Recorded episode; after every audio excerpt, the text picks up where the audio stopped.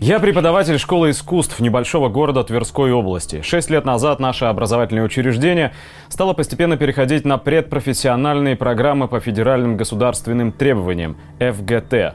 Образовательный цикл представляет собой восьмилетнее обучение музыкально одаренных детей. На первый взгляд складывается впечатление идеального решения вопроса с подготовкой педагогов и музыкантов. Реализация же этих образовательных программ является полномасштабным уничтожением начального музыкального образования в нашей стране. Школа Школы, не имеющие в наличии отделения, занимающегося по новым стандартам, будут лишены статуса школ и перейдут в разряд домов творчества с кружковой деятельностью. Таким образом, наше учреждение дополнительного образования загоняет в предпрофессиональную клетку.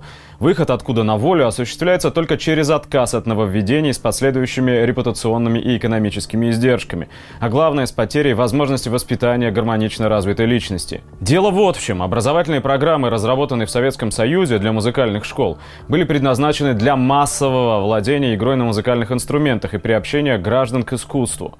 Продолжительность обучения составляла тогда 7 лет для струнно-смычковых инструментов и фортепиано, а владение остальными инструментами проходило в течение 5 лет. Учащийся мог досрочно закончить учебу и получить свидетельство об окончании музыкальной школы.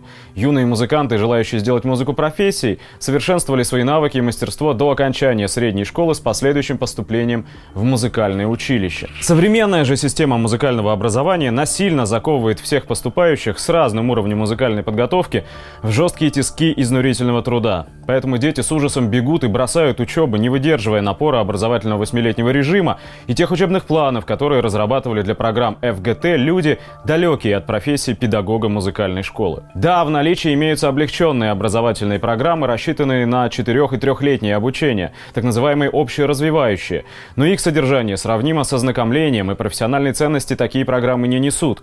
Возникает уверенность в том, что это еще один из эпизодов в ликвидации советского образовательного наследия наследия.